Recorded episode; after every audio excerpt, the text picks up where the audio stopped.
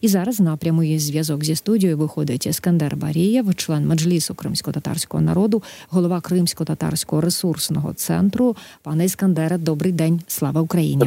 Добрий день, героям слава.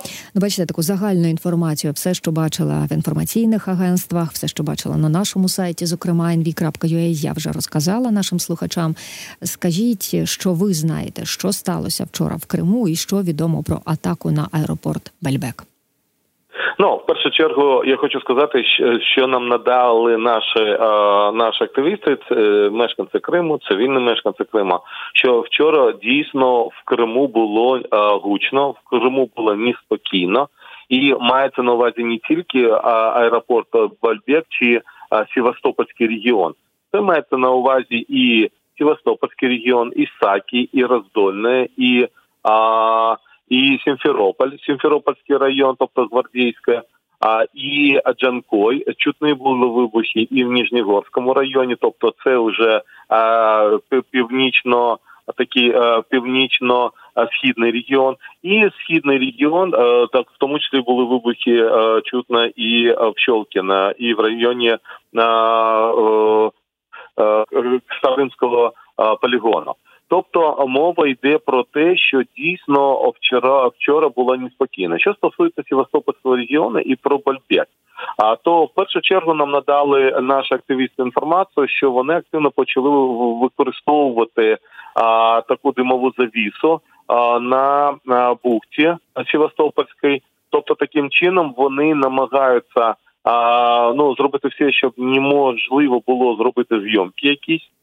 З іншого боку, чутні були вибухи, і як в районі аеропорту Бальбек, і на ближ населених пунктах там дачі знаходяться, і і крім того, були вибухи і в північній бухті Севастополя.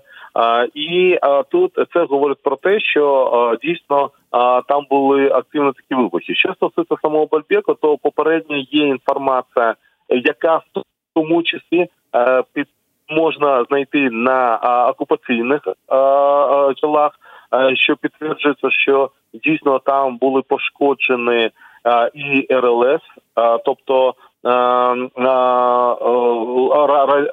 РЛС, та радіолокаційна система а що були пошкоджені в тому числі літаки.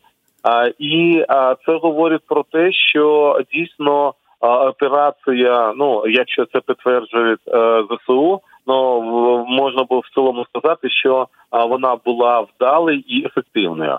А що стосується а, самих засобів масової інформації, про які намагаються давати інформацію то окупаційні засоби масової інформації надають інформацію, що а, там було над над Кримом 20 20 ракет українських. 14 з них вони знищили над Чорним морем. Там в тому числі вони знищили над Кримом. Крім того, 6 було над Севастополем. І вони не говорять, що було е, там в удар, е, а вони більше е, говорять, що е, уламки цих ракет попали на деякі об'єкти.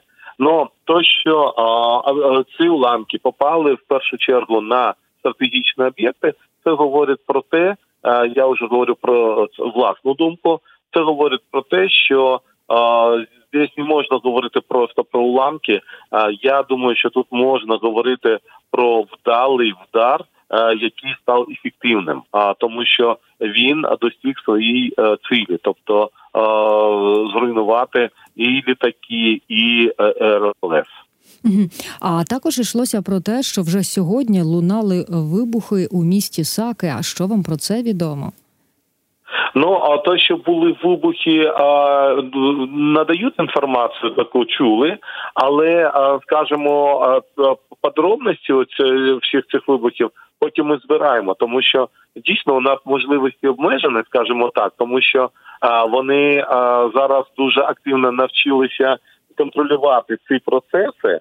А ну, наприклад, ну то коли відбувалося вчора, вчора було гучно на Керченському мості. Вони як і завжди, сразу ж перекривають рух, сразу ж використовують димові завіси, щоб неможливо було е, зафіксувати е, е, об'єкти, з яких працює ППО російське, да, наприклад, або вони починають сразу ж надавати інформацію про починають розшукувати цих людей хто надав якусь інформацію в соціальних мережах, чи а там в яких своїх повідав повідомленнях вони починають зразу проводити обшуки, там починають е, затримання робити. І а, дійсно вчора вони вже надали ні, не вчора, по-моєму, вже сьогодні прийшла така інформація, а, що якоби вони знайшли е, що шість осіб, які а, проінформували про ці вибухи, які відбувалися в Севастопольському регіоні і в інших регіонах. Тому тому отут у нас може бути деяка затримка з інформацією, тому що люди, які навіть якщо зібрали інформацію, вони можуть надати її трохи пізніше. Ну то, що були вибухи, нам нам надали інформацію, чули вибухи. Поки що так так. Поки що так. Самі росіяни вказують. Ви про це говорили, що буцімто знищили 17 українських ракет над акваторією Чорного моря, так, ще три над окупованим так. Кримом. Так. А скажіть, а як взагалі почуваються окупанти за умов таких масованих атак? От насправді наголошу по Криму летять на одиночні безпілотники, а ракети їх доволі багато. Ну, в першу чергу в Криму, в першу чергу в Севастополі почала працювати там повітряна тривога. Тобто тут вони вже починають звикати к цьому, що такое може бути в Севастополі. А, але але от були випадки, коли в них там зразу впадало, пропадало світло, або під час повітряної тривоги у них були багато таких випадків. Я зараз про Севастополь говорю. А коли бомбосховища були закриті, і люди піднімали це питання, чи от в цей в цей момент там вартість таксі росте дуже там швидко, наприклад, ну становиться там в рази там. Три рази зразу там е, зростає е, швидкість 3, 4, 5 разів. А, І це ну, очищають на себе люди. Якщо ми будемо говорити про Євпаторію Сакі, наприклад, то там часто жаліються на те, що взагалі немає ніяких там сигналів з повітряної тривоги, а чи буває дуже рідко, і тому от для них також починають вони турбуватися за ну своє життя, за свою безпеку. Ну і при цьому тому ми. На жаль, поки що не бачимо, що такий от був би повний такий страх в тих росіянах, які приїхали незаконно в Крим. Але а, ми чітко зараз а, бачимо їх невпевненість. Тобто зараз вони невпевненість в майбутньому, і вони відкрито почали більше говорити, що в Криму вони знаходяться тимчасово, і це дуже добре. Це дуже добра така тенденція, на яку нам а, треба, ну яку нам треба раз е, більше розкручувати, да, скажімо так, і е, щоб дійсно це була не просто тенденція, а це були вже прямі е, дії з боку окупантів, коли вони просто будуть за забезпечення своєї небезпеки збирати речі і від'їжджати з Криму.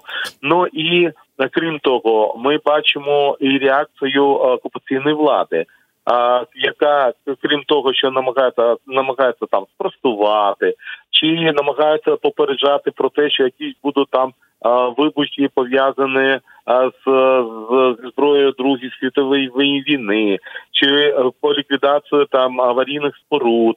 А, ну при цьому тому вони все більше більше намагаються предприймати такі надії, як а, е, посилити, скажімо, на, на безпеку або контроль на кордонах, в тому числі Криму. І от той указ, який був от якраз і на тому тижні, що що стосується режиму на кордоні між Кримом та Херсонською областю, тут якраз таки свідчить про те, що в тому числі вони намагаються посилювати, скажімо, контроль в'їзду виїзду в Крим. Ну і не вистачає, судячи з усього росіян систем ППО в Криму, не знають, е, що і чим ними прикривати. Тому що Наталя Гуменюк, зокрема, пише про те, що прикриття руху Керченського на Керченському мості пов'язане було якраз з переорієнтуванням систем протиповітряної оборони, оскільки окупанти намагаються покращити захист там, де вже б'ють. Ну тобто не встигають вони. Е, і е, те, що вважають для себе стратегічно важливим. До речі, як там почувається Кримський Кримський міст. Скажіть, будь ласка, які свіжі дані а, щодо того, наскільки він зараз функціонує? Ну, в цілому, Кримський міст він функціонує. Він виконує роль такої дуже важливої артерії, я би сказав би, логістичної для і збройних сил Російської Федерації, і по, по забезпеченню Криму.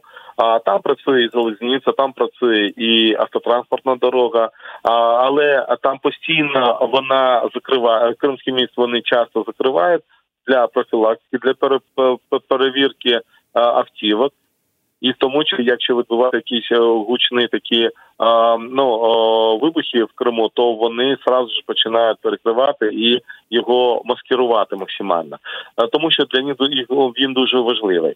При всьому тому я вони намагаються проводити системні постійні там ремонтні роботи, і це пов'язано як з тими вибухами, які були раніше, і дійсно вони не встигли в ті стро е, терміни, в які вони планували відремонтувати, і тому дійсно це це надає на наступні наслідки.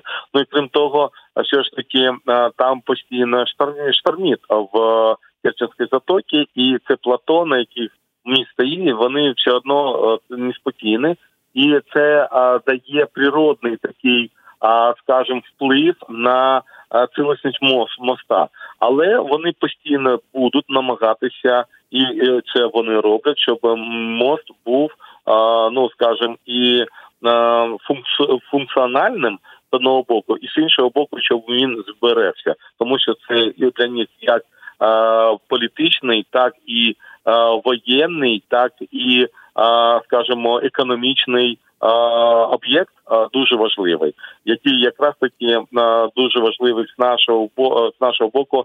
Для нас дуже важливо, щоб він був Е, унічтожен, скажімо так. А ще звернемося до того, що відбувається в головах окупантів. Наскільки взагалі в цьому можна розібратися? Тривожний матеріал насправді я прочитала на Крим Реалії.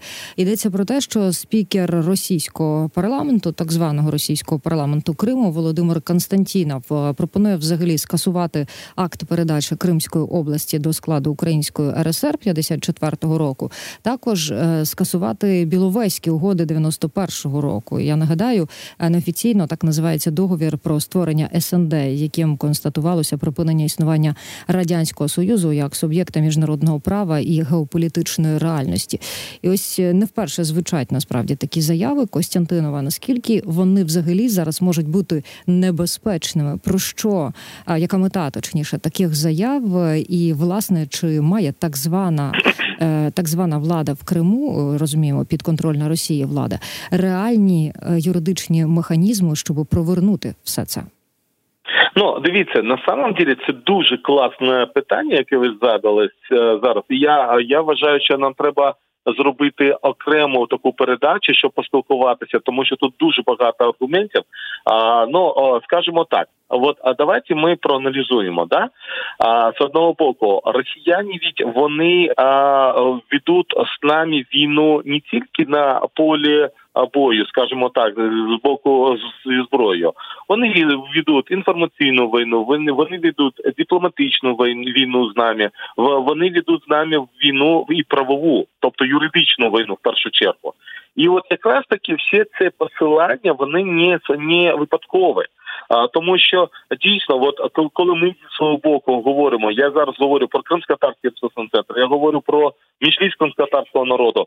Коли ми постійно говоримо, що чому досі у нас в Україні не розслідувана депортація актом геноциду прокуратури Автономної Республіки Крим, вісім років вже як це е, відкрита кримінальна справа. Чому досі там ну, наприклад, міжліс кримсько-татарського народу не закріплений правовий статус Кабінету міністрів України, коли відповідно до закону України всі всі документи є вже 6 жовтня в Кабінеті міністрів України. Чому, наприклад, ми коли говоримо про деколонізацію і от, політику деколонізації ми досі ще не скажімо, відновили історичні назви пов'язані з Кримом, і все це, от якраз таки є і або чому досі у нас скажімо, визнаються а, от ці рішення а, там РСФСР, РРФСР там і так далі а, в Україні, да, коли ми залишаємо ті чи інші, ну, наприклад, названня, назви населених пунктів. Бо тут якраз таке питання того, що вони роблять все, щоб закріпити свої дії юридично. І от якраз таки, коли ми говоримо про вчорашні результати міжнародного суду ООН, це говорить про те, хто і як наскільки готується або підготавлює або такі передумови для наступних або майбутніх серйозних, в тому числі процесуальних процесах. Uh-huh, uh-huh, і от тут якраз таки для нас дуже важливо от на це звертати увагу. У нас потрібно бути е, така, от ну скажем, прагматична е, політика, і у нас є такі інструментарі, але нам треба його доводити до е, до кінця. От е, тому от тут нам дійсно, е, от то, що вони роблять, вони не просто так роблять. Вони дійсно е, все намагаються знайти якісь юридичні там зачепки, ну, якісь прецеденти зачепки, і відповісти які... на питання, кому належить Крим. Даруйте. Я вас зараз перебуваю. Дійсно, це тема окремої великої розмови. І я слухачам просто нагадаю, що міжнародний суд ООН визнав порушення Росією права українців здобувати освіту рідною мовою в Криму. Ну і поки ми з вами спілкувалися, пане Іскандера, ну просто неймовірна новина надійшла із Криму, тому що в Криму затопили ракетний катер Іваневець чи Іваневець. Я не знаю, як правильно поставити наголос. Суть не в наголосі, а в в суть в тому, що його таки затопили, і до спецоперації причетне головне управління розвідки Міністерства оборони. Більш докладно ви почуєте, я думаю, в свіжому випуску новин. Я нагадаю, Іскандер Барієв, член меджлісу кримсько-татарського народу, говорив зараз зі мною, друзі. А я з вами прощаюся до завтра. Обов'язково почуємось. Вірю, знаю, все буде Україна. До побачення.